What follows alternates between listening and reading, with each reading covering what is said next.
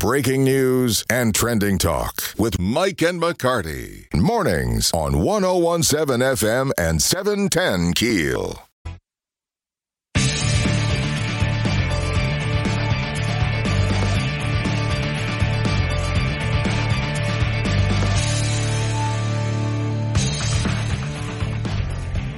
One zero one seven FM seven ten Keel, Mike and McCarty. And on the Jack Spring Electric Newsmaker hotline this morning, uh, Martha Marak with the Northwest Louisiana Food Bank joining us. Martha, good morning. Well, good morning. Thank you for letting me uh, on the show. Thank you for talking with us this morning. We know there was a, a lot of food that was uh, brought in and provided for the utility workers at the fairgrounds. Um, that uh, now that they've moved back out of the area, gone back home, uh, a lot of food that was left over that's been donated to you. Is that correct? That's right. Um, yesterday, we were so thrilled to receive four tractor trailer loads full of food. It was over 50,000 pounds. And this comes at a time, you know, at the food bank, we always need food, but especially now after this event that we've had. Now we know a lot of people lost food. Are there requirements for somebody to come in, or do, is there income requirements or anything for people to come in and uh, access the uh, Northwest Louisiana Food Bank? Yeah, there are, and I'm happy to share that information. So, you know, I was thinking about this just the other day that we are almost naturally set up for a disaster. So the way the food bank works is the food bank is actually a huge distribution center. And we have about 130 locations all across northwest Louisiana because our service area is seven parishes. And we partner with churches, soup kitchens, homeless shelters year round that receive our food and get it to the people that need it. And so there is food available right now all across seven parishes. So the what we would ask is if anyone needs help to call us. Don't come to the food bank. Call us and we will help you over the phone find a location closest to where you live. Now there is an income requirement. Basically, if you were a SNAP recipient, you immediately qualify to receive food for, from us. Now, what about anyone? What about people sorry, that, that lost their freezers and refrigerators during the last storm and lost all of their food? Is there any assistance available for citizens in, in that respect? If they're low income, yes. If they're not, then I would suggest they work with their insurance company to reclaim that. Martha, let me ask you the, the truckloads that came from the SWEPCO um, how much of that's perishable, you know, like meats and, and that kind of thing? And, and how much do you have to get, get out quickly? So we have huge coolers and freezers at the food bank, and so um, you know we can we can get it to our partners very methodically. Um, we have refrigerated trucks, so there's no um, urgency. Uh, only the urgency is to get it to the people that need it, not from a spoilage standpoint. Um, so yeah, we could get that food out to our to our network of partners pretty quickly. Is the goal that these partners will put together, you know, boxes of food to get to people and have certain times when folks can come through? Do you know the plan? That's exactly right. So uh, all of these partners have um, distribution days and times.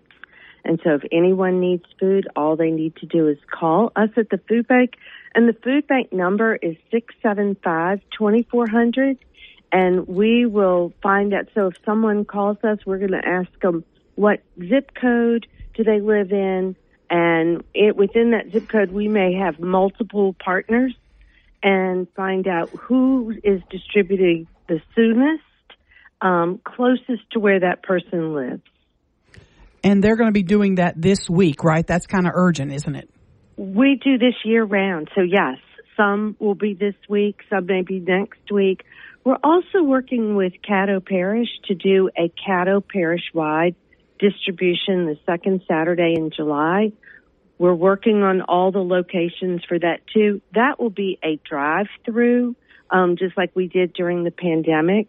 So there's more information to come on that. But if anybody can't get to a food pantry, like if they're working and it's you know, the pantry is only open during the day. We will have a Saturday distribution by car um, to hopefully help even more people. I'd also like to say, you know, we have um, a soup kitchen here in our community that's open every day, and that's Christian Service on Levy Street. And no questions asked, no income requirement. If anyone is in an emergency situation and has absolutely nothing to eat or just wants to save their food to last them longer, they can go to Christian Service for breakfast from 8 to 10 and for lunch from noon to 2 p.m. and get a, a prepared meal. So if somebody needs uh, some assistance, they can call the Northwest Louisiana Food Bank. Give us that number one more time.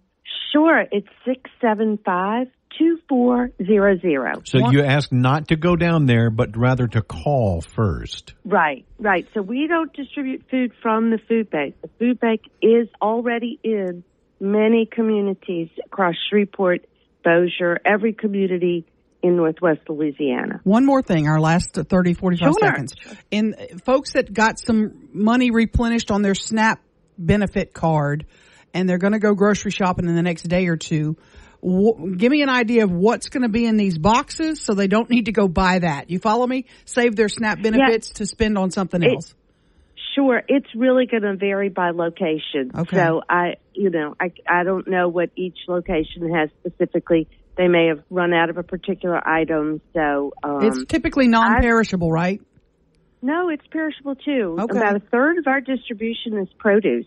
So Oh, um, wow. Okay. yeah, there's um, there should be produce available and a little of everything. Martha Marak with the Northwest Louisiana Food Bank. Thanks for uh, catching us up this morning. We appreciate your time. Thank-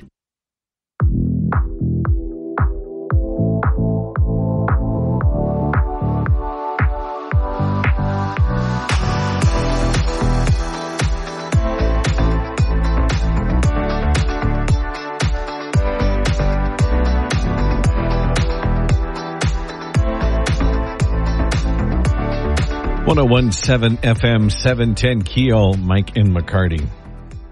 Okay, I recorded the game last night, so and I'm going to watch it tonight. So don't tell me how it ended. don't tell me. Don't tell me. Okay, I won't. Yeah. oh man! Wow. Did you stay up the whole time? Yeah, that's why my chin is on the mic. I'm just kind of. I know, right? That was too late for me. Too late, but I couldn't. I couldn't Ooh-wee. either. I was like, no, there's no way. Yeah, just so exciting. I was texting some friends. I said, I wish we could put 25 up on them. Oh yeah, we, You we broke the record for the hits. Th- we That did get was 24 good. hits, Yeah, yes. which was awesome. So we broke one of the records that they broke against us. So uh, I'm excited. I'm excited about that. And you know, we win. We win. it doesn't matter. The night before doesn't matter. Nope. We win. And to see Skenes carry Malazzo on his oh, on his Coming back out of the dugout. out Yes. to the dog pile, I thought, oh man, class act. Of course, we're talking LSU baseball. Yeah, yeah. How could you? And- okay, the the fan just kicked off. We have a fan in here the that lights are still on. I think a- we're still on the Yeah, air. we have a haunted fan. he, he keeps com- he keeps. I'm calling him a he because no woman would do that. He keeps coming Oh, on and off. but it was just. I mean, what was But- it? It ended but- up being 18 to four, something like that. Yeah. yeah. Oh but, Lord. But Aaron, and this will be talked about. Coaches are going to use this for years Mm-hmm. to get decimated, twenty-four to four, yes. and then come back the next night and show that kind of fortitude, oh gosh. and and, and then you get down two to nothing right off Mm-hmm. the bat, Right. pun intended. Yeah. Um, and then to come back, yeah, uh, I was that freaking out a little bit. I'm gonna I'm gonna tell you, and I'm not Well, lying. after that first home run, I was like, no, Oh, no, yeah, don't let this happen again, Not please. again. But we we maintained composure, and I, you know, I I was wrong yesterday when I told you if you don't play Skenes, you got to go work at a, a junior college. you didn't need him. Man, You saved him. What about Hurd? Oh my gosh. He stepped it up. They were so Golly. ready. They they were all, you know, they were ready and they did a good job. And let me give props to somebody that I was just so down on. oh, you weren't alone. J- Jordan Thompson, baby. What a game. Mm-hmm. Yeah, he had a Boy, he game. stepped it up.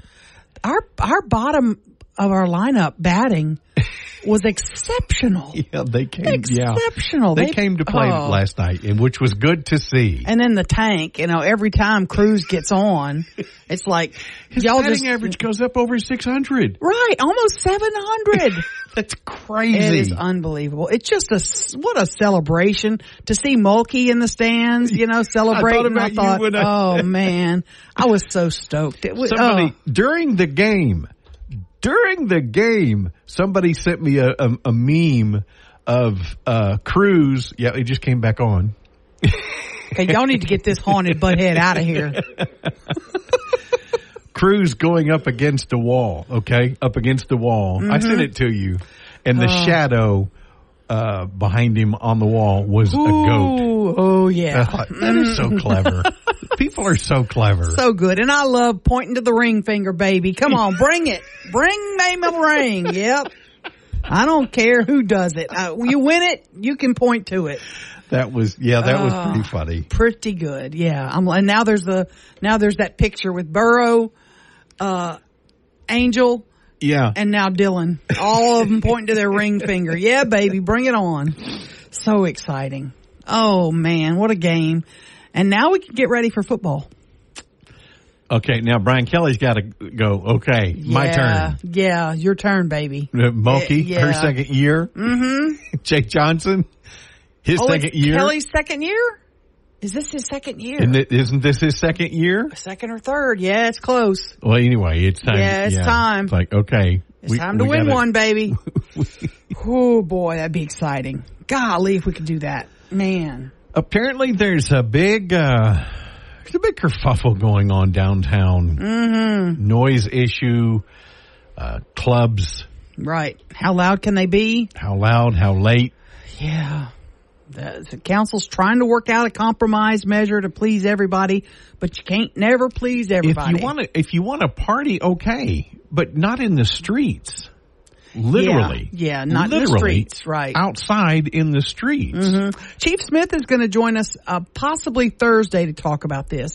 We tried to get him today, but he's busy with that big football camp. You know, Dak Prescott's here. I think Dak ranks a little higher than we do. You think? Smidge, yeah, just a smidge. Well, we'll find out. We do have Liz Swain from the Downtown Development Authority going to join us at 640 talking about this issue of uh, noise downtown and the ordinance and are Yeah. people following it or not? right. We'll find out. And McCarty, 1017.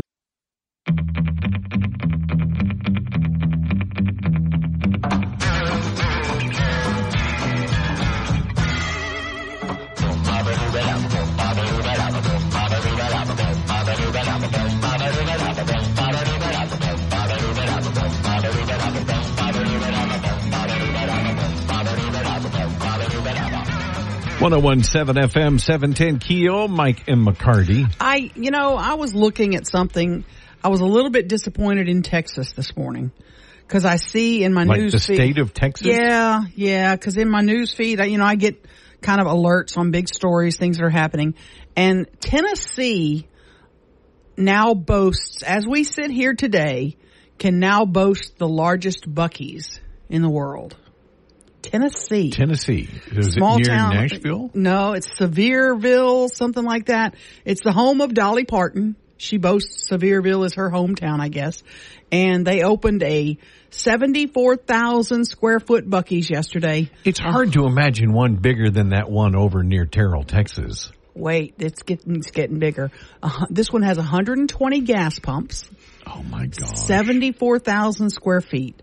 But they're building one in Luling, Texas. That's going to be 75,000 square feet. 121 gas pumps? 120 gas pumps. But my deal is the one in Sevierville they announced yesterday is going to have 350 jobs. Mr. Beaver, Arch, the owner, says the one in Luling is going to have 250 jobs. I think you have more jobs. I think you still kind of have bragging rights.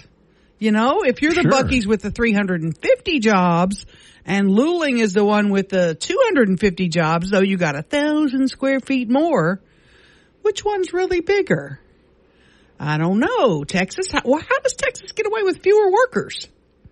What's the deal? I don't understand it. But when you look at, go, go look at keelnews.com, this store, it's insane. It's insane. You can't see everything in this store. I stopped. Well, look, I my my my mug. Yeah. I got that at Buc-ee's. It's just, there's so much, it's, I think for me, I've gotten to the point in life where it's too overwhelming. Mm-hmm. It's too much. I walk in and I'm like, oh, I almost want to walk back out and just play with the little Buc-ee thing out in the front. Just sit on him and wait for my friends. Y'all hurry up. I'm going to sit right here and y'all come on. But it, so right now as we speak, Tennessee has the bragging rights. Texas will pick it up as soon as their new one opens later this year. So anyway, if for Buc-ee's lovers, right now, Tennessee the winner. I I I I love the fact that the owners are believers Oh yeah. and they take care of their employees. Mm-hmm. I I do love that. oh, they make big bucks at Buc-ee's. Yes. Big bucks at The Buc-ee's. Big employees do well. Mm-hmm. Liz Swain with the uh, Downtown Development Authority going to come uh, join us just after the break. Mike and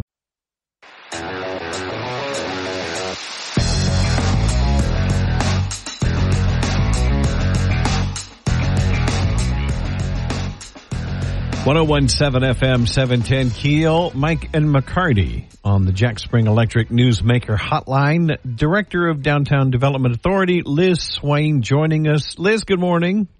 Hey, good morning, Mike. How are you doing? Well, I'm doing very well. Y'all recovering from the storms and getting all we the. are. We are. We are. Luckily, downtown had relatively little damage. Uh, yesterday, we had a pole down and some tree limbs and things like that. But uh, you know, weathered through it pretty well, thankfully. Liz, there was a big discussion before the city council yesterday about the noise ordinance for the nightclubs downtown.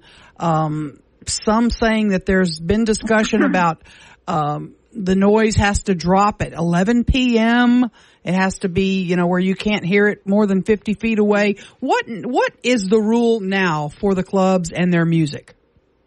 Well, it is a little confusing, and so that's what the city attorney was talking about and the mayor. They were saying that the noise ordinance as it's written, and it is a lengthy document, and let me remind everybody that this is the noise ordinance for the city of Shreveport. It's not just the noise ordinance for downtown. Mm-hmm. This is the noise ordinance that prevents Mike from having a rave at his party in his subdivision every weekend. Right. with with loud music and But my and neighbors like love that. it. So- Uh, yeah. I, I know your neighbors love it, but you know, there's that one neighbor I who blast- you never invite. I blast that Yeah. Benny Goodman so loud. I love it. I know. So I what know, can man. they do? What are they allowed to do? Well, right now, what the noise ordinance says is a little bit confusing. Um, and so what the city wants to do, and I think that this is a, a very appropriate decision that they have made, is to take a look at the noise, the noise ordinance to see where it works and where it doesn't, and to come up with some common sense rules and regulations. Um, so what it says right now is that I think at 10 o'clock, uh, noise has to drop to a level that is uh, below what people think uh, that it needs to be if you have a rooftop deck or you're having some sort of an outdoor musical event. And so the city's going to take a look at that. And uh, definitely we want to be able to have a seat at the table to play a role. Now, let me tell you why this is super important for downtown especially, but for the city as a whole. For downtown to thrive, we need residential. We need more residential. And when you think about our club area downtown, which is basically the 200 block of of uh, Texas Street, that portion of Spring Street between Texas and Travis, um, that general area there, we have a lot of residential within about a block of there. We have the Standard, we have some single family residential, we have the Remington Hotel, which is not residential, but people are staying there and trying to sleep there overnight. And then we have several other buildings that people are looking at converting to residential within those couple of blocks. And so, you know, downtown, we have no yards separating us. We share walls between buildings. So it's important for all of us to play well together in a very small space. But you don't want clubs. If you're a club owner, you don't want to shut down your music at 10 or 11 at night. That's when some people just get there. You know, and I don't think that the ultimate goal is to shut down music at 10 o'clock, but I think the ultimate goal is to find a way where everyone is happy-ish, right? Mm-hmm. We may not be ecstatic about the outcome, but we can live with the outcome. And I think that that is uh, the direction that we're trying to go in. What about inside the club? Will the music sound in if they don't have a deck or patio? Can Yeah. the, can the music in Doesn't the club? matter. Doesn't matter. You can you can you can make it as loud as you want inside the club, and people can dance and have a great time. Uh, the latest controversy uh, that has come up is about exterior noise, and it it's not about the type of music at all. It doesn't matter what kind of music. It can be Benny Goodman, you know, at a thousand decibels. Sure. It can be whatever you want to play. It's the level of the of the music. But the if you're if you're level. setting up speakers and encouraging people to dance out in the street and block traffic, you can't. We can't support that. there are rules, obviously, and laws about blocking streets, right? mm-hmm. Um, so the city uh, and the police department want to enforce anything that's creating a hazard. And certainly people who are dancing in the street or maybe climbing on vehicles, that is probably an offense, I will say, that the police can come in, can stop people, can cite them.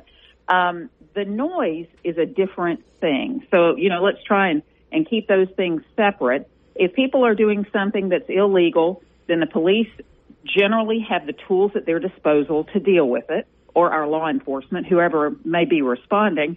But the noise is something that really can have a real detrimental impact on downtown. Again, when you're looking at residential, let's look at, um, we've got the old Sportran bus terminal that has turned into a very vibrant location called Shreve Station. They play music outside. You've got two large apartment complexes right across the street. How do they coexist? You've got other bars deeper into downtown that have street parties.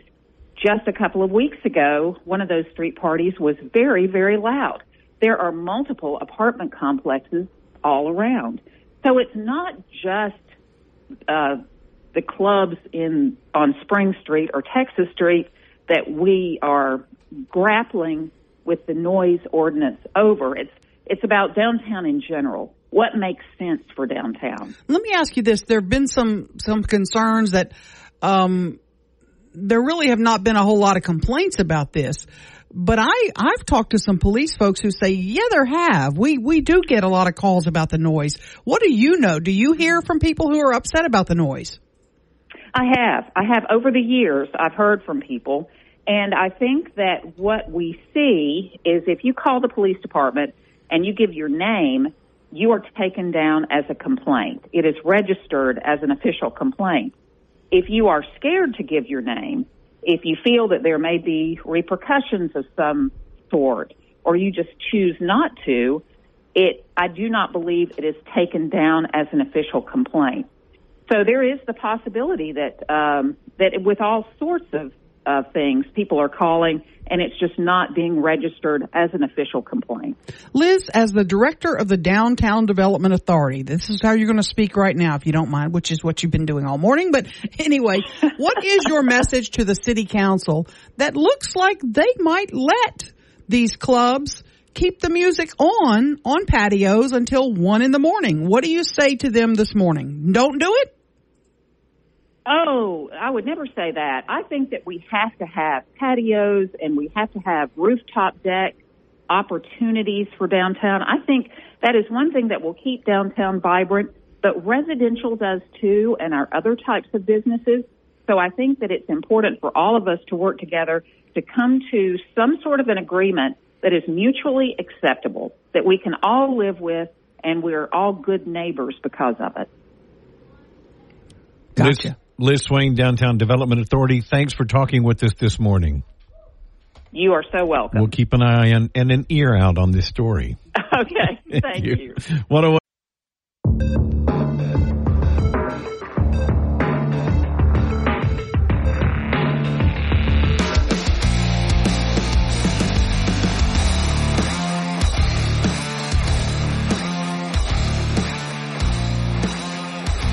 What a One zero oh one seven FM 710 Keel, Mike and McCarty. By the way, I do want to say happy birthday to my mom. Oh, happy birthday, mom. It's my mom's birthday yes. today. That's so cool. So Hopefully cool. we won't have a storm and power outage. Yeah, no kidding. How long were y'all out yesterday?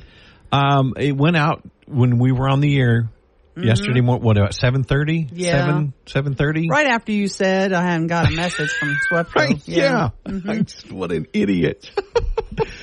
Uh, it came back on as I was on my way to the house to okay. check on everything. Perfect. Um, yeah, around noon. Well, good. So, so, you weren't out too long. wasn't It wasn't too long. Mm-hmm. Thank you, SWEPCO crews. Um, and you remember I told you that there was a huge limb in one of my trees mm-hmm. that had broken but oh, was no. stuck up there. Yeah. Yeah, it came down. Oh, how close to the Between house? Between my shed Oh, in my garage. gosh. My garage goes all the way to the back of the property. Mm-hmm. the driveway goes past the house, past the gate into the back. Did so you it's go a cut it up? Shed. Not yet. I'm going to. Okay, you know you can hire somebody to do that. Oh, it's it's one. It, I mean, it's it's huge, but I've got a chainsaw. You got money too, a little bit. Yeah, have a lot, but you have a little bit. I save that for my parties on the weekend. Okay. I have to pay the bands. You should be saving it for Ruben's your back coming surgery over. Oh, because you're Possum, to where have art back thou? surgery later in life. Yeah. I, I actually enjoy working the chainsaw. Do you really? Yeah, it's You're a man. it's, it's yeah. I saw a and I got one that that you can crank it, Yeah. and you hold it and it just runs. Oh, I'm so excited. I I- you would never do this. I know. I'm praying you would never do this. But I saw a guy. It was a meme. It was a guy who was trying to get his chainsaw started. right? He had it turned where the blade No, was no, no. between his legs, No, I knew you were going to say that. and he was trying to start it. Thought surely he didn't. Surely nobody would really do that. It had to be a joke. That had to be a joke. It had to be a joke. You're not starting a chainsaw when you, with your holding it with your legs. Holding it between your crotch. Please tell me there are no men that stupid. Oh, there are. Please tell me there are not. Oh, there are. Oh Lord, that would hurt. You know. I was I was going out. My my my wife's grandmother lived in Keachi, and I was going out. Um, oh dang, I forgot. Just went blank on the the road. Anyway, residential area heading out toward uh, Four Forks, Mm-hmm. and uh, I just happened. It was that moment. An old man was on a ladder with a chainsaw, and I watched him fall off the ladder with the chainsaw. I kept driving, hoping you was okay. no, I, no, I stopped. Bad. Oh gosh, he was oh. okay, but that was a that was a kind of a scary yeah, moment. You don't know what you're going to walk up on. You bet. Uh, speaking of the power yesterday going out, Michael Corbin with SWEPCO going to join us coming up after the local news, giving us an update on their restoration efforts today. 1017 FM, 710 Keel.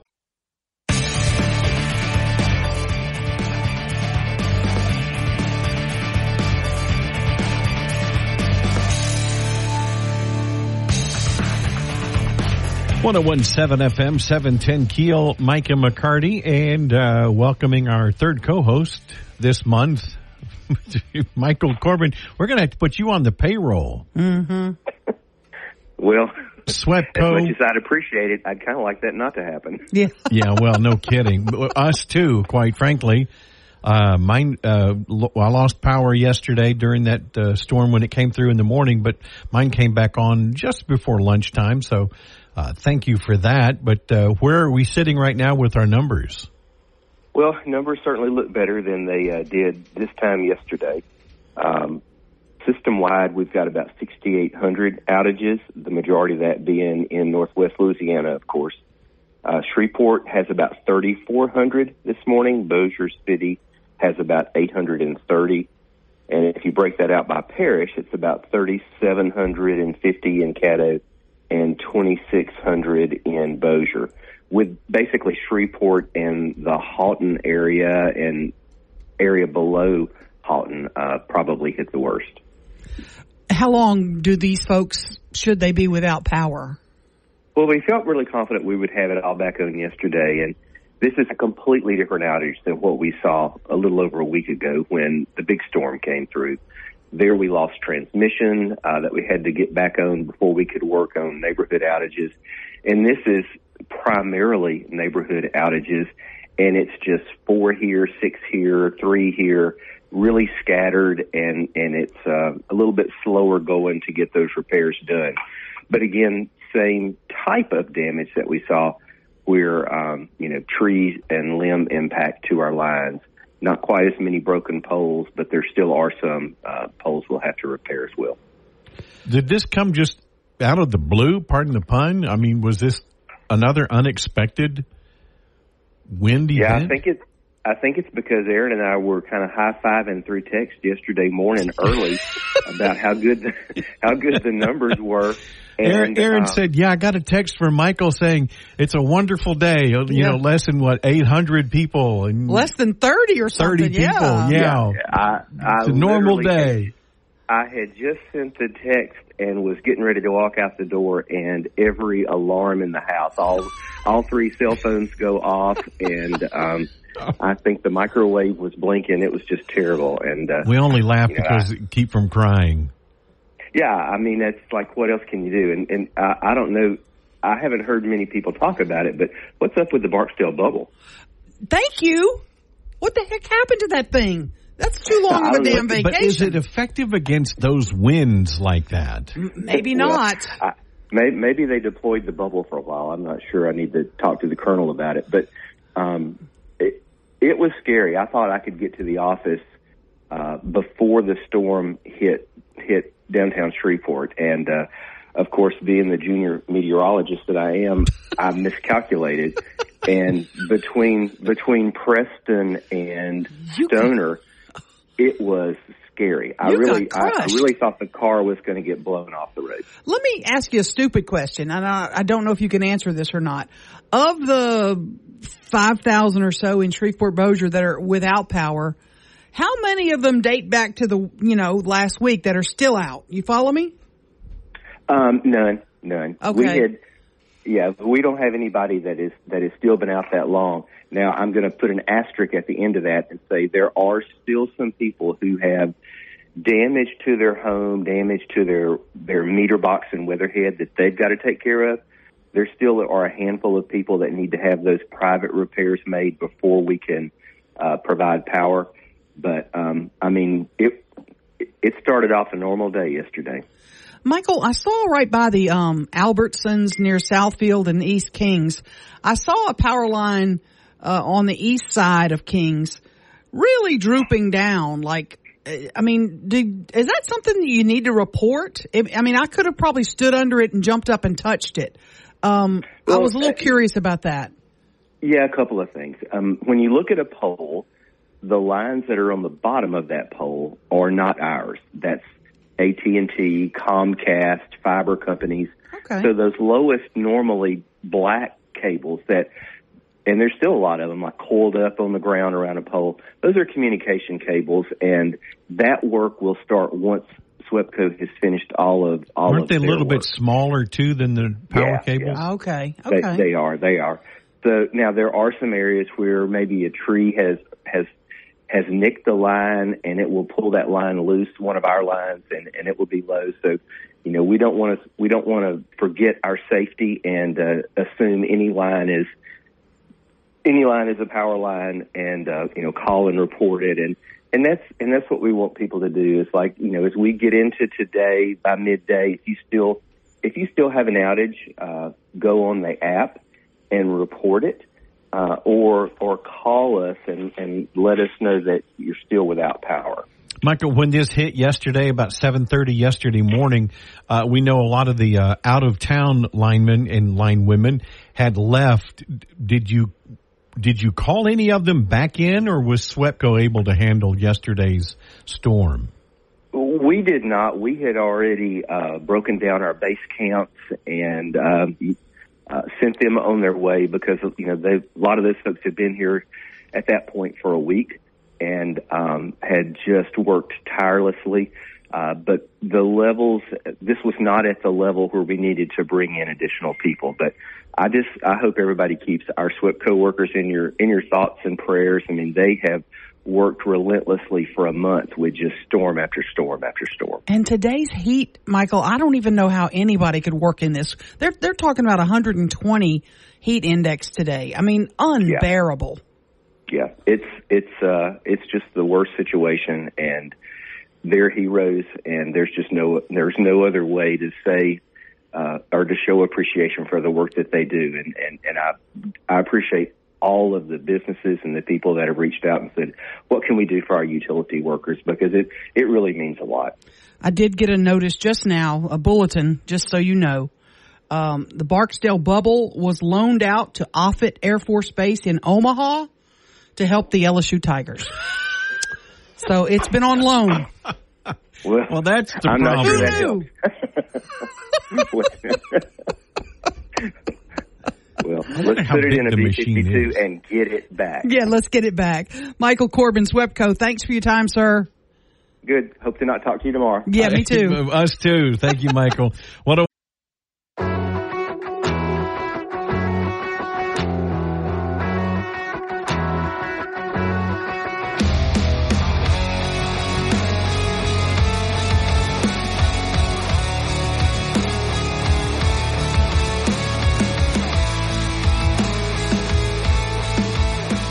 One zero one seven FM, seven ten Keel. Mike and McCarty, Aaron.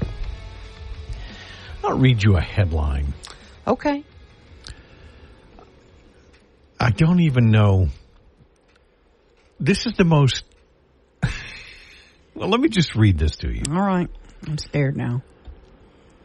Trans cyclist Austin Killips says men are underrepresented in women's sports. Wow. Okay. Men are underrepresented in women's sports. I just I just want to I just want to let that lay there for a moment. Mm-hmm. We need more men in women's sport. Do we need more women in men's sports too? Does the reverse fit? I don't Years ago, it. my son uh, was on the wrestling team at Airline, mm-hmm. and he came over to me during during one of the matches, and, and he just had this look on his face. I said, "What?" And he says, "Dad, I have to wrestle a girl." No way. I said, "What? Are you what? serious?" Now, Aaron, this is a no-win situation for a, a, a guy. Yeah. High school wrestler. They grab each other oh, under it's, the. It's, yeah. Oh, yeah. They grab each other across the. Oh, yeah. He, he they said, lay on top of each other. He says, I have to rest. I said, and he was just, he was mortified. He's just mortified. I said, Casey, just Did go in there, it? pin her, and get out. You know, I mean, it's a no win. You win, Yeah. big deal. You beat a girl. You beat a girl. Mm-hmm. But if you lose, oh. now, are there women who can beat men, you know, wrestling? Sure. there are, I mean, individual cases. Right. But Aaron, as a general rule, it is not a level playing field. Yes, he pinned her and got out. It was very quick, by the way. Mm-hmm. God. It's not a level playing field.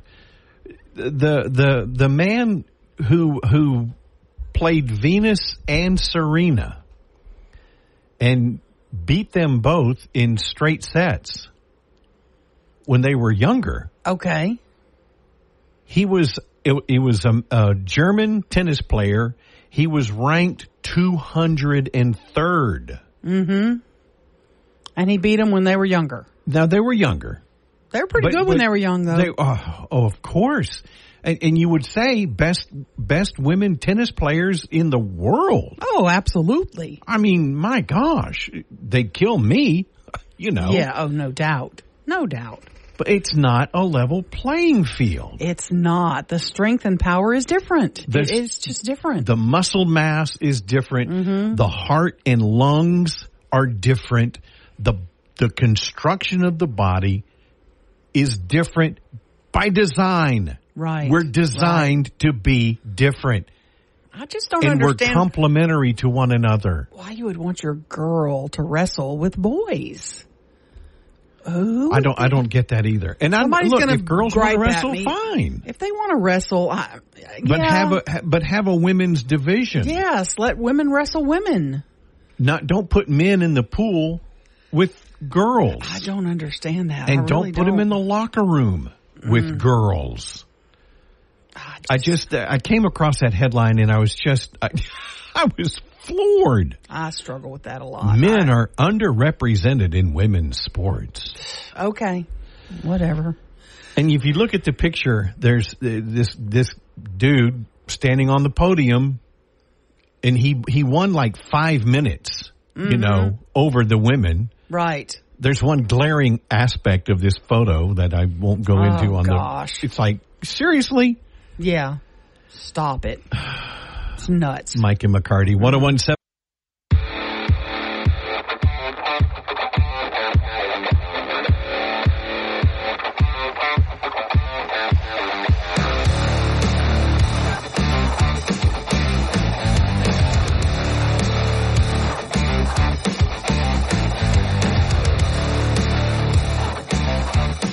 hundred one seven. One zero one seven FM seven ten Keel Mike and McCarty. This is interesting. Did you know that John Bel Edwards was in Europe last I did. last I did week? not. He didn't call me. He didn't? And, and Um, clear and- it with me. At the same time, Billy Nungesser was in Australia. Remember the guys years ago? The the I think it was two executives from Coca Cola could not fly on the same plane. Yes. Because yes. they were the only ones that had the actual recipe the syrup, yeah. for the Mhm. Coca-Cola. The formula. how how are the governor and the lieutenant governor Both out of the both out of the state? out of the country. What if what if we got attacked? what if something What if Texas yes. came over and started attacking us? the Arkansas militia came down. We're unprepared. It looks like it would be the Secretary of State in charge and then the Attorney General. Could you imagine if Jeff Landry had been in charge and he could have undone a bunch of things in a week? I'm going to undo all this legislation. that would have been cool. That would have been pretty funny. Kyle Ardoin could have done some stuff last week. Bel, Bel Edwards he- came back and said, "Wait, wait, wait! You did what?" Fired your whole staff. that would have been interesting. I, I I don't know if they knew. Did everybody know both of them were gone? I, I, oh, you got to pass the baton, don't you? You're I it. mean, obviously it's legal. I, I obviously they wouldn't have done it if it weren't legal. I just I, nobody realized they were both out of the country at the same time. Who knew? Did not realize that. I'm just glad our enemies didn't know. yeah, so no kidding. yeah, the. Texas militia didn't in- invade. That Yeah, was close. Speaking of, Louisiana is going to have to redraw district lines according to the Supreme Court decision. mm, that's what it looks like. Alabama now our our our decision was based on that decision, and it's all falling. Oh boy, yeah. We're going to talk with Scott Hughes, Shreveport political analyst, uh, uh, about this coming up just after the break. Mike and McCarty.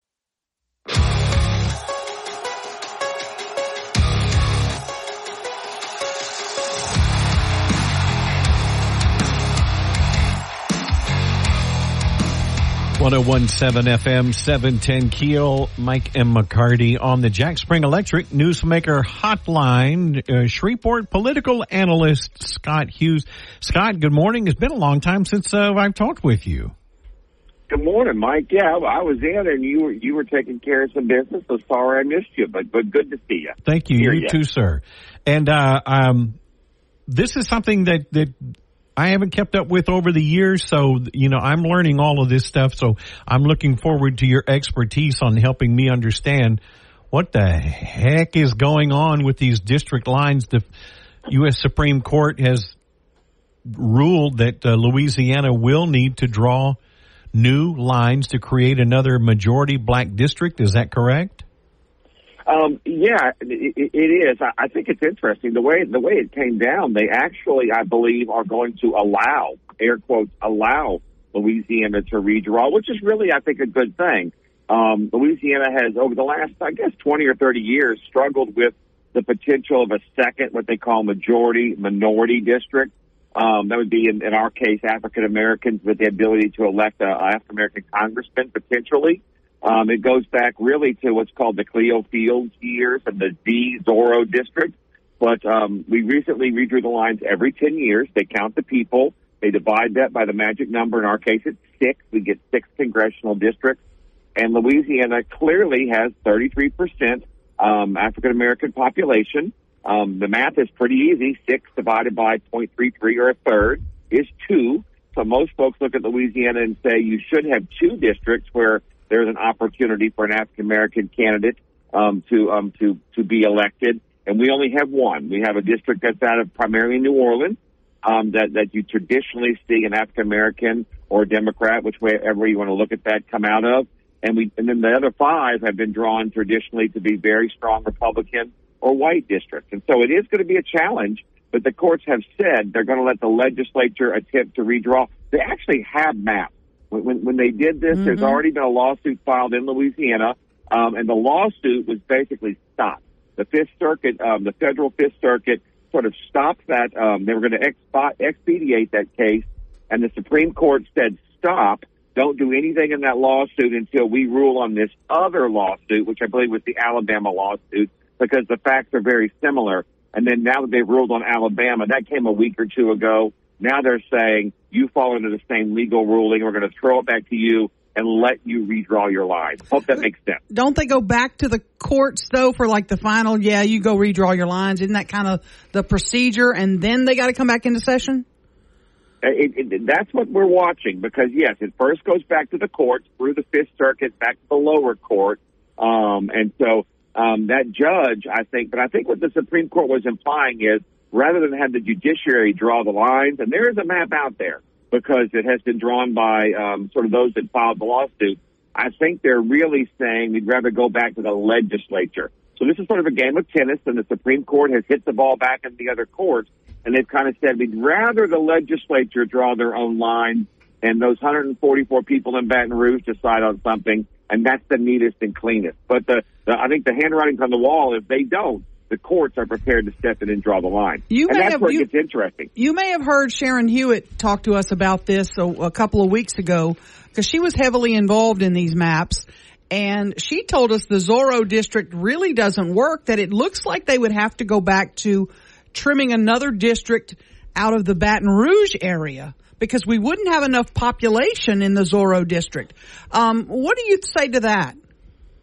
I, think she's correct. And um, the Zorro district really, the, the other thing about the Zorro district is not only is it really hard mathematically, for those, it's hard to do on the radio, um, but if you imagine a district that would that would start in Shreveport, a tip of it would be in Shreveport to grab a percentage of our black population. It would go across I-20 to Monroe to get some of the black population in Monroe. It would then go down the state to hit Alexandria to get some black population there, and then go back to the right into North Baton Rouge. That's the Z they're talking about. And that's what Cleo Field was the representative of years ago that the courts really determined was not correct. And one reason it's not correct because you look at a map and you go, who drew that? That certainly doesn't look like a natural boundary. So I think, Aaron, what you're referring to is this time they would likely not take that route. This time they likely would take the entire, probably 60% top of the state. You basically can draw a line where the boot comes across in Louisiana, where Mississippi sits, that ledge, you could basically draw a line across that ledge, and everything in North Louisiana would be one congressional district, and then they would sneak it down from there into North Baton Rouge to try to get enough black population. So it's really going to be us. It's us and Monroe that probably get thrown together, I would bet, to try to get that that, that one. Um, or, or we would become one in order to be able to create the ability to get a second one that might be between Baton Rouge and New Orleans. Um, one of the things they're going to probably have to do is reduce the black population in the already dominant black um, black congressional seat, take that down a little bit Mm-hmm. so they can move some of that population to another one that might include Baton Rouge and New Orleans. But it's probably Julia Letlow's seat that goes away. We probably will have um, the Mike Johnson seat will probably be all of North Louisiana. Well, okay, Scott, you're smarter than I am. I'm looking at a state map. Okay, Aaron, I'm, I'm holding this up. Mm-hmm. Okay, tell me how it's not fair to draw a line down the middle of the state and then draw lines across and create districts. If you have 10,000 people in this district and 100,000 people in another district, that's the representation. No, each district has to have the same population. Is that right, Scott? But but Well, each it- it- area it- doesn't have the same population. Well, that's the law. And, and that and that's the challenge, Mike, because the challenge becomes taxation without representation. You need every district to have about the same amount of people. And I, I, I don't have my, my numbers in front of me this morning, but from memory, I think a congressional district these days is about 800,000. What they really do is they take the population of the country and they divide it by the 435 representative seats that are allocated in Congress. And so you take that number, 330 million, probably divided by about 445,000 seats. And so each district is about 800,000 people, plus or minus a little bit. Same way we do city council. So our problem in Louisiana, yes, in a perfect world, we do exactly what you said. And you always, you always want the districts to be communities. It should make sense on the map. That's why the Zorro, the Zorro district never makes sense. You want it to be a nice block on the map. But when nobody lives in your part of the state, central Louisiana, the Delta region in Monroe, to a degree, northwest Louisiana. We're not a populous area compared to Baton Rouge and New Orleans. Right. That's why the districts get very small and very big. Um, and, and we only have six in Louisiana. We've been coming down. We've lost congressmen over the years. Um, and so ours have about 800,000 apiece. So to get 800,000 people, when Shreveport's the largest town with barely 200,000 people, you've got to cover a lot of land mass to get 800,000 people. when do you anticipate the legislature having a special session to do this? Um, I think the courts have said that this will be in place for the next congressional cycle, which is next fall. We elect congressmen every two years. Senators get elected every their six-year terms, and so the senators aren't, aren't on this plan. And so the con- congressional races are next fall, and so we still we do have a whole year really um, to kind of take care of this. And so I, it, it'd be interesting to see if they get to a special session right now, or I would I would imagine they'd probably come back in the fall and take care of this. They could, in theory, wait till next spring and do it in the regular session With the newly elected really law, with the newly elected lawmakers, right? with the newly elected lawmakers. That's going to be the political interesting part. Mhm. Does this body want to take care of it before they all get out of office this fall, or do they want to perhaps wait because you could see you could you could in theory see the legislature change and become even more conservative, but that's not the issue. The issue is they have to find a way to make six congressional seats, and they're going to have to cut somebody out. And you talk about power politics. You're messing with a U.S. congressman. This could get very interesting. Mm-hmm. Shreveport Security Systems message board, David says, doesn't it sound extremely racist to say that only black people can represent black people and only white people can represent only white people? That is offensive. Well, and and I, I, the, the the comment's a, a justifiable comment. That you, you'd like to think we live in a world where anyone can represent anyone, but we have over 200 years of historical voting patterns that that, that demonstrate the, the opposite, and that's what the federal courts are getting involved with. And then they've actually backed off of what was called the free filing clause in the Voter Rights Act, and so that's why many people thought that they could go and kind of do whatever they wanted to do because you didn't have to get it pre-cleared by the Department of Justice. The, the, the federal judiciary has clearly sent a message through Alabama and now Louisiana, and probably going to be North and South Carolina as well. Those are coming probably next week, where they're going to say no. There still are some requirements where we believe that the legislatures need to be fair in how they're drawing these districts. And what you're really seeing, it's on both sides. We're a red state that's drawing red lines. There are blue states that draw blue lines. What they're really looking at is a legislature probably taking advantage of its its majority to draw politically expedient districts rather than try to draw districts that fairly represent the state. And ultimately, if legislatures can't get this right, the, the, the courts have kind of indicated they're happy to step in and draw the line. Scott Hughes, political analyst. Thanks for your time. Thank y'all. Mm-hmm. Thank you, Scott.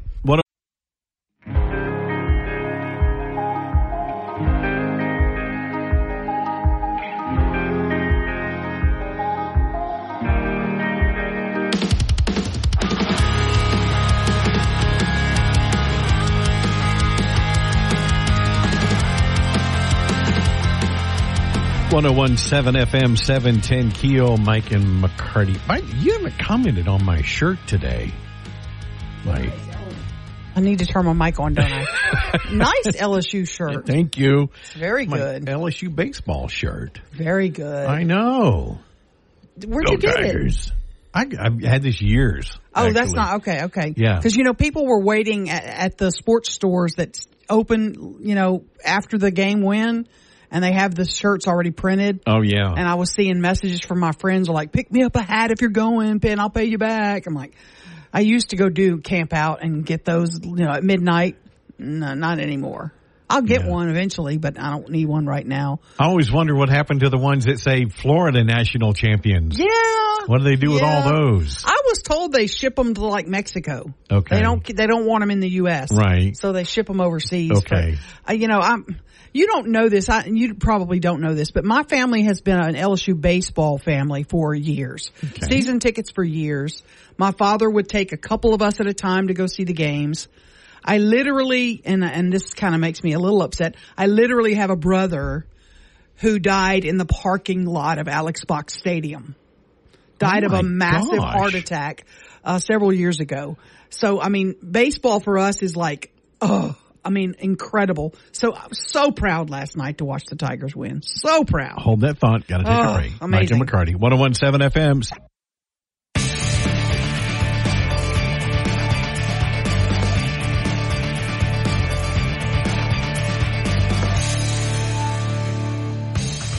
One zero one seven FM oh seven ten Keel Mike and McCarty on the Jack Spring Electric Newsmaker Hotline. Director of Downtown Development Authority Liz Swaine joining us. Liz, good morning.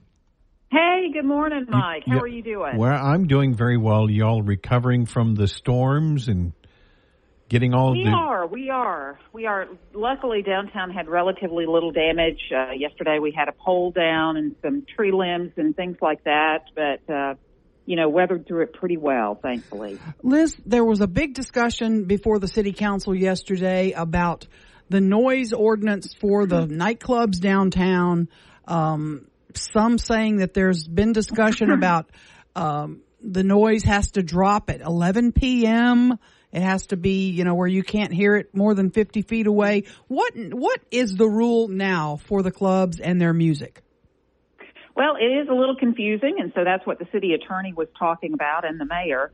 They were saying that the noise ordinance as it's written, and it is a lengthy document, and let me remind everybody that this is the noise ordinance for the city of Shreveport. It's not just the noise ordinance for downtown. Mm-hmm. This is the noise ordinance that prevents Mike from having a rave at his party in his subdivision every weekend. Right. with with loud music and But my and neighbors like love that. it. So Uh, yeah. I, I know your neighbors love it, but you know there's that one neighbor who I blast- you never invite. I blast that Yeah. Benny Goodman so loud. I love it. I know. So I what know, can man. they do? What are they allowed to do? Well, right now, what the noise ordinance says is a little bit confusing. Um, and so, what the city wants to do, and I think that this is a, a very appropriate decision that they have made, is to take a look at the noise, the noise ordinance to see where it works and where it doesn't, and to come up with some common sense rules and regulations. Um, so, what it says right now is that I think at 10 o'clock, uh, noise has to drop to a level that is uh, below what people think uh, that it needs to be if you have a rooftop deck or you're having some sort of an outdoor musical event. And so the city's going to take a look at that. And uh, definitely we want to be able to have a seat at the table to play a role. Now, let me tell you why this is super important for downtown especially, but for the city as a whole.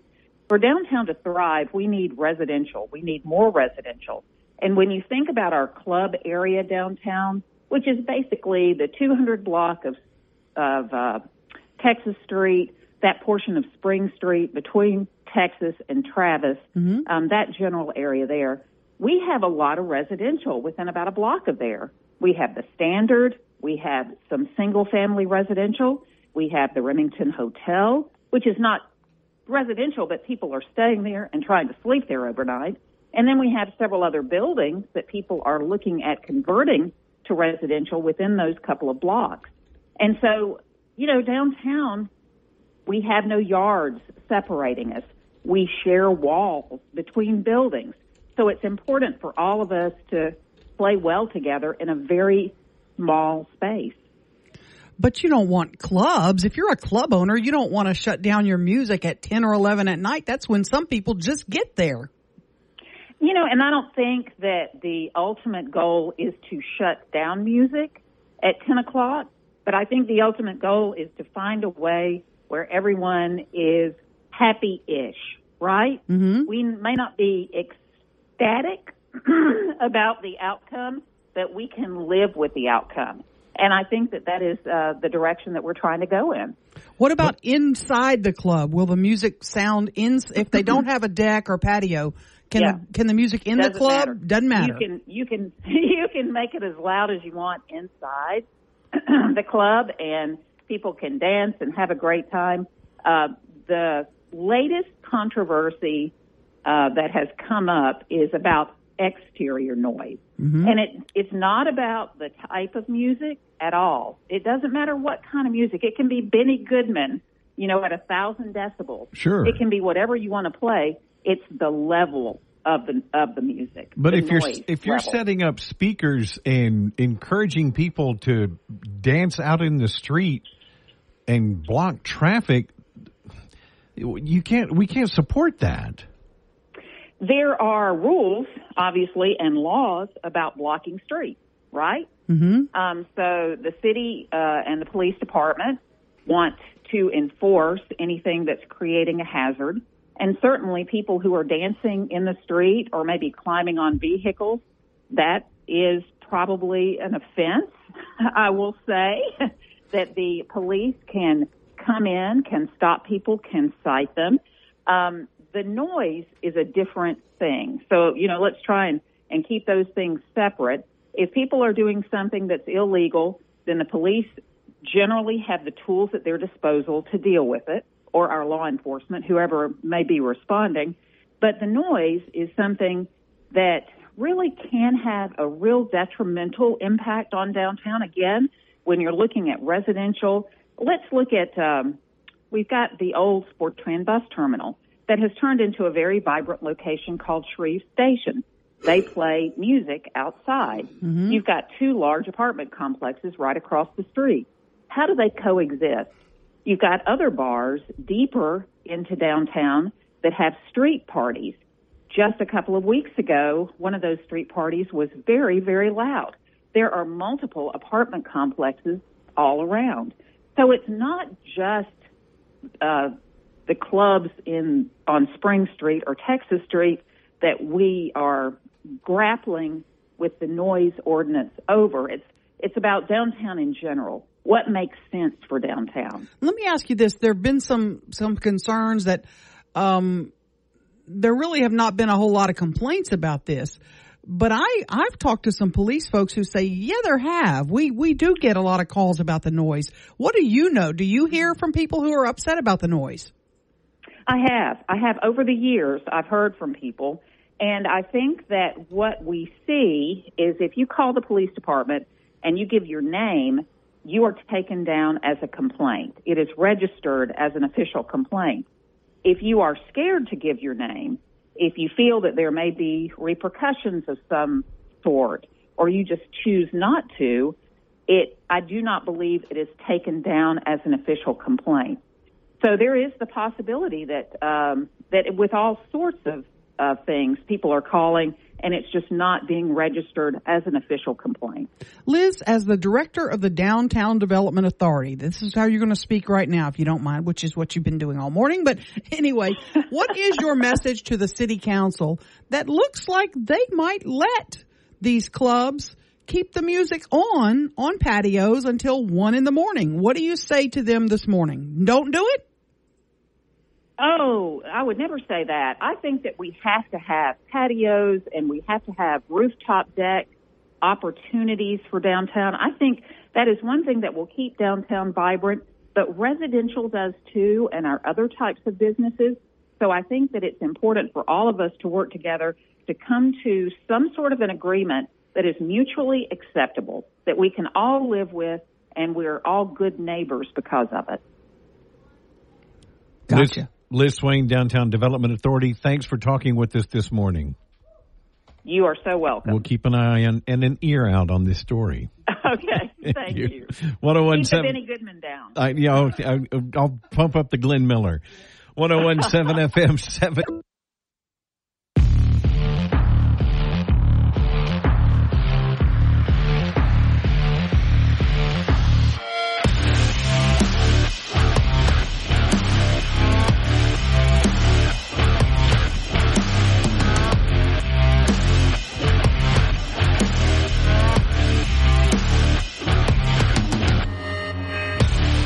1017 FM, 710 Keel, Mike and McCarty.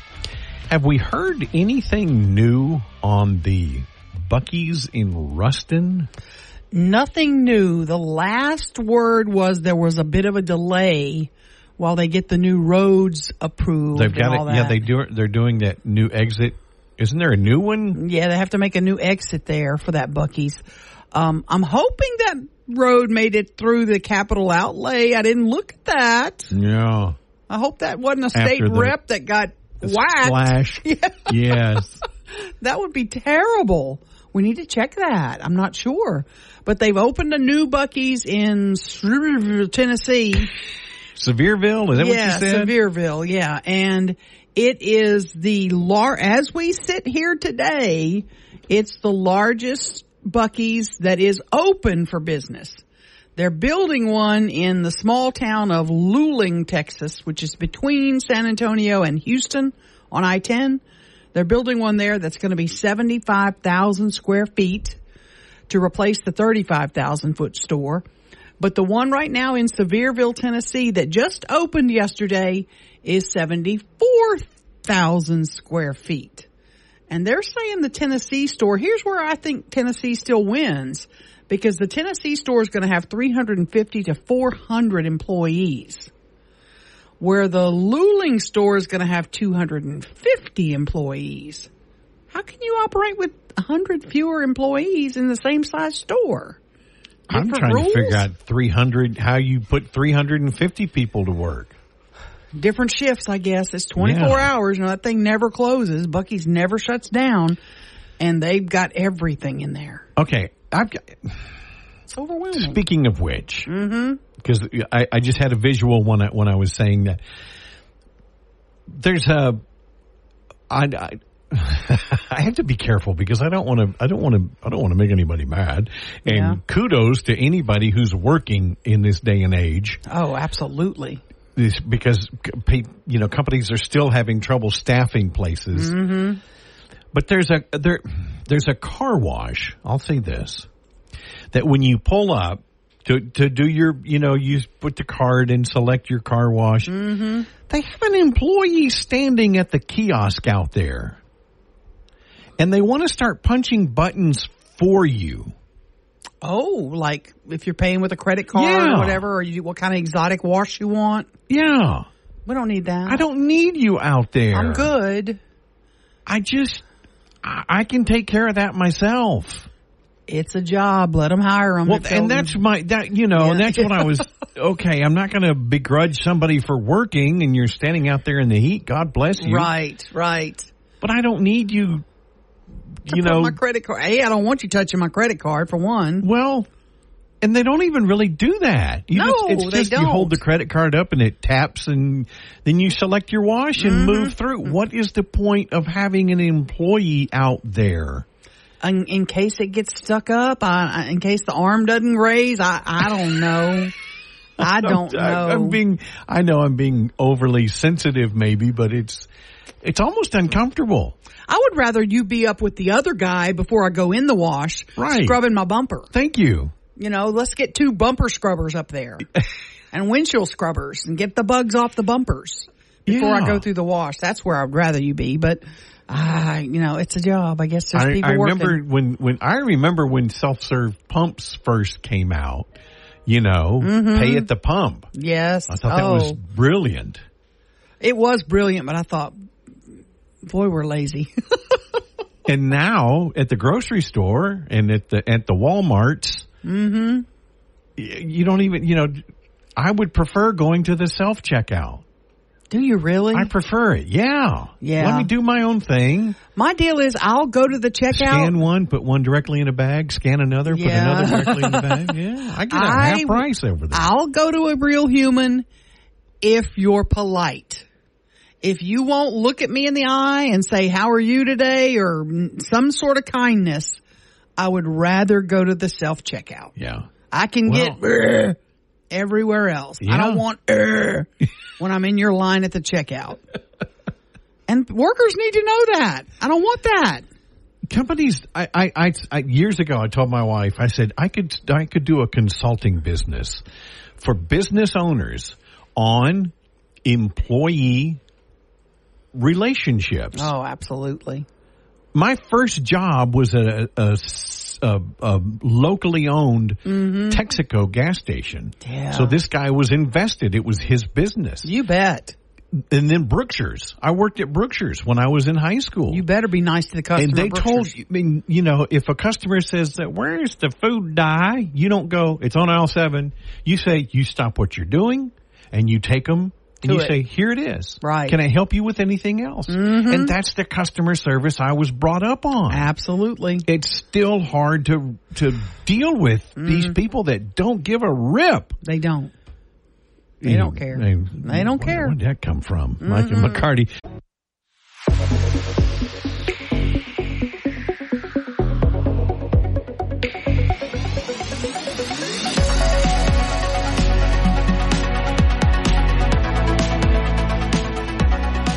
One zero one seven FM seven ten Keel. Mike and McCarty. We talked to the lady at the uh, Northwest Louisiana Food Bank, talking about the uh, abundance of food that the linemen had at the base camp there at the fairgrounds that they donated to the food pantry. Yes. And I didn't realize you don't go to the food pantry there. They have locations.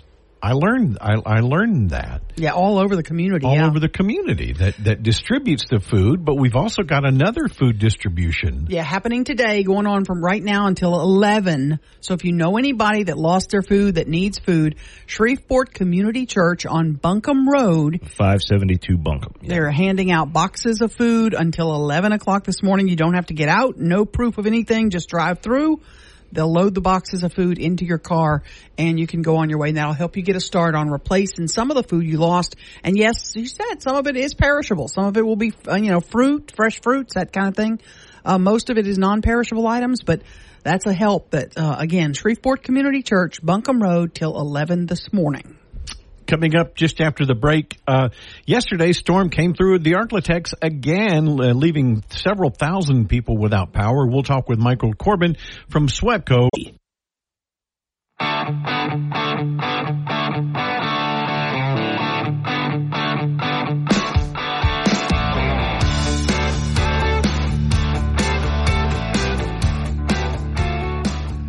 One zero one seven FM seven ten Keel, Mike and McCarty, and uh, welcoming our third co-host this month, Michael Corbin. We're going to have to put you on the payroll. Mhm well, as SWEPCO. much as I'd appreciate it, I'd kind of like that not to happen. Yeah. yeah, well, no kidding. But Us too, quite frankly. Uh, mine, uh, lo- I lost power yesterday during that uh, storm when it came through in the morning, but mine came back on just before lunchtime. So, uh, thank you for that. But uh, where are we sitting right now with our numbers? Well, numbers certainly look better than they uh, did this time yesterday. Um, system wide, we've got about 6,800 outages, the majority of that being in northwest Louisiana, of course. Uh, Shreveport has about 3,400 this morning. Bossier City has about 830.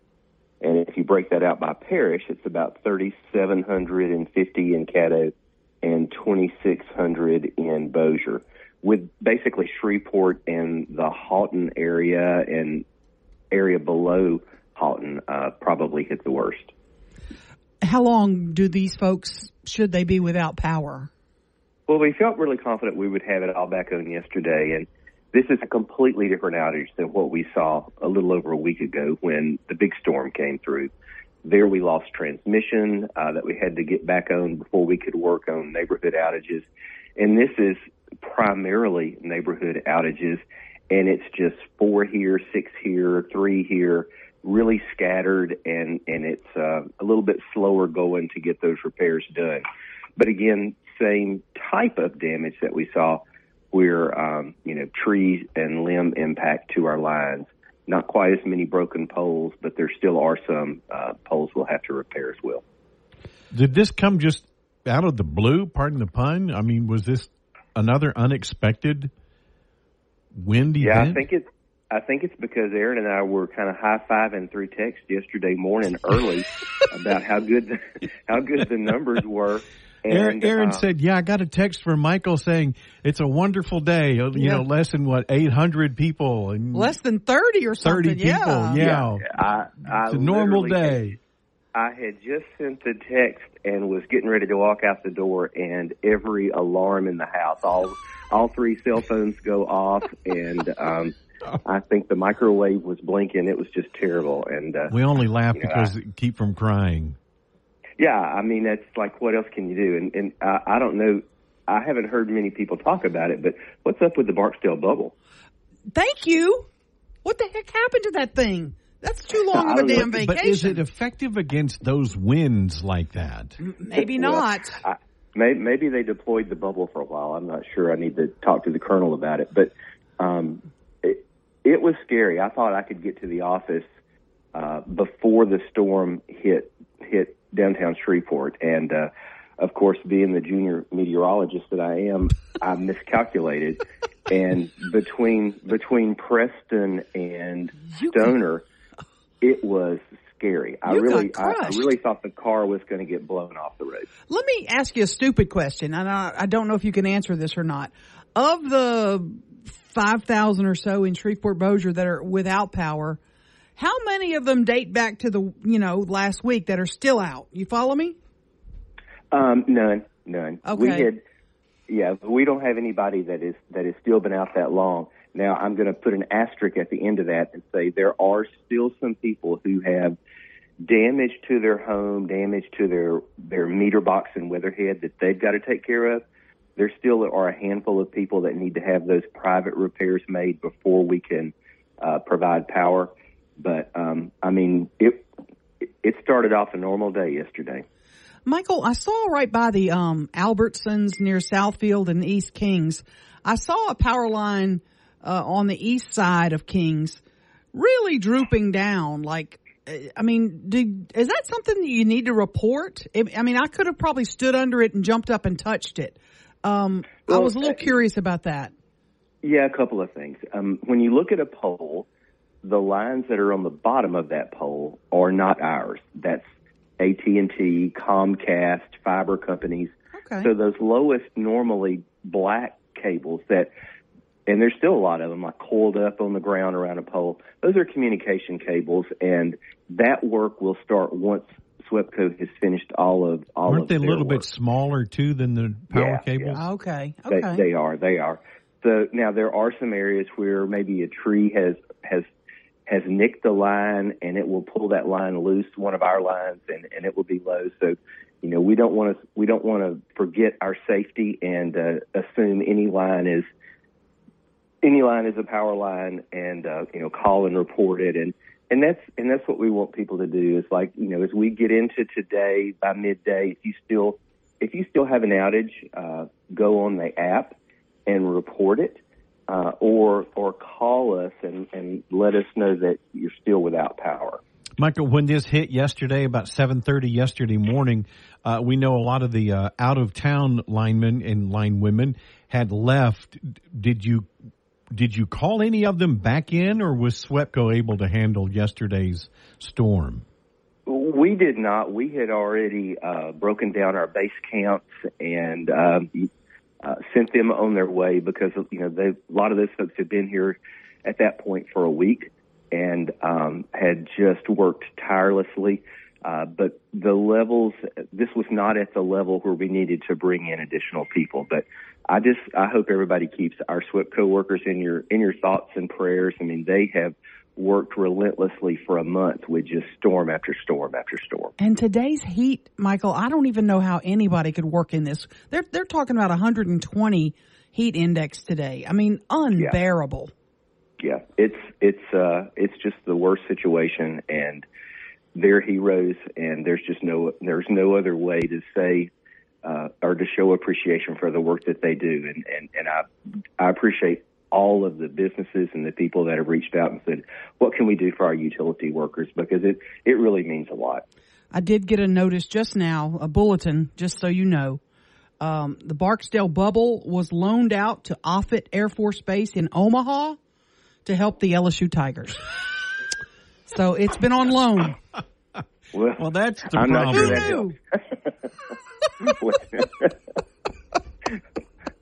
well, let's put it in a B-52 and get it back. Yeah, let's get it back. Michael Corbin, SWEPCO, thanks for your time, sir. Good. Hope to not talk to you tomorrow. Yeah, me too. Us too.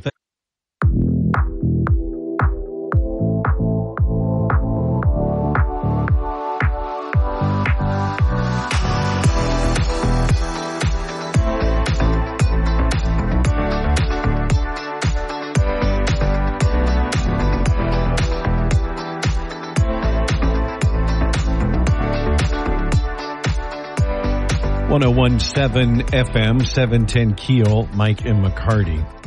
I told you last, was it, was it last week? I got to take a tour, a behind the scenes tour mm-hmm. of the Shreveport Municipal Auditorium. Sweet. And I, well, first of all, I love Shreveport history. I love, you know, the history of a lot of these old buildings. Oh, yeah. Uh, Logan Mansion the you know it used to be a radio station at right, one point right. KCOZ mm-hmm. FM 100 and then it was a Beatles song done with strings and you know and piccolos yes, yes. um and so learning about all of these old buildings that people just have no idea about and and I got to do a tour of the municipal now when the Louisiana Hayride, they they uh, they released a, this huge boxed CD set, uh, a night at the Louisiana Hayride. Oh wow! And it was nominated for a Grammy. At the Louisiana Hayride tonight is what it's called, mm-hmm. and they had a big a big celebration at the municipal. Cool. And and uh, I mean there was there were so many people that were there that were involved with the hayride. Uh, in in in fact, even in the earlier years, and so it was so much fun. And because I was in country radio at that time, oh yeah, I got asked to go, and mm-hmm. I was able to hang backstage. Nice, and and it was just so much fun. But Aaron, I snuck off by myself. Oh, and you explored? And explored. We. There's so much in there. Did you know there's a jail cell down in the I did basement? Not. That for what? What's the jail cell? for? there's a jail cell in case in somebody basement. acts up. Well, that's what you know. When I saw that, I was like, "Well, that makes sense. You throw them in the brig, yeah. You know, until, the, the police come over, in police get here, yeah, whatever." But actually, it's uh, it's it was a movie set. Ah, and I okay. thought it was from The Pardon, which was uh, based on a true story, and I was actually in that film. But it was it was actually uh, on the tour. I learned uh, Robin Snyder, former Shreveport police officer mm-hmm. uh, and Shreveport historian, told us it it was from The Guardian, the Kevin Costner film. Okay, and when one of them gets thrown in jail Yeah. That's where it was. And for some reason, they built the jail set in the bottom of the municipal and it's still up. Oh, that's cool. That's But really it was cool. so much fun. It was so interesting. nice. And and when you do the behind the scenes tour, you get to see a lot of things that you normally don't get to see. Mm-hmm. You know, during if you just go to a concert at the municipal Right, or a right. show. And uh, it was a lot of fun. And they do regular tours down there, right? They do. They they the you can set up a tour. I think you have to have at least eight people. Okay. And uh, I've got pictures of that on the website, keelnews.com, that I took cool. a ton of pictures, uh, a lot of behind the scenes stuff. But it was so interesting. And one of the girls that was on the tour, uh, college student from Centenary, she was a foreign, well, I don't know foreign exchange, but she was from Ireland. okay. And she talked like this, and it was, Yes. but she was a huge Elvis fan. Oh, that's cool. So she really wanted to see a lot of these places. Oh, yeah. There's a black and white picture of Elvis kind of leaning in a corner with a girl that, you know, from the 50s. okay. It was back at the hayride days. And, and we saw where that corner was. Oh, at- in the man. stairwell. It was just a lot of fun. Thanks to Robin for uh, just having an encyclopedic knowledge Oh, your pictures are really amazing. of the really municipal. Are. And It's it was awesome. a lot of fun. Yeah, that's on keelnews.com. Mm-hmm. But uh, I love that. I love having Ernie Robertson in. Oh, He knows more about Shreveport. The history of this town is so rich, It's and fascinating. it really is fascinating. and things that we take for granted. And I want to get into this sometimes. Uh, how did Youree Drive get its name? AC Steere. We just say, oh, over at Mm-hmm. AC Steere. Well, that was a person. These were people, yeah. Fascinating people. Absolutely. In the development of our city. Mm-hmm. But just a lot of fun. But, but, uh, yeah, check out the pictures on keelnews.com if you're, if you love the municipal. It's, a, it was a lot of fun. Mm-hmm. Micah McCarty, 1017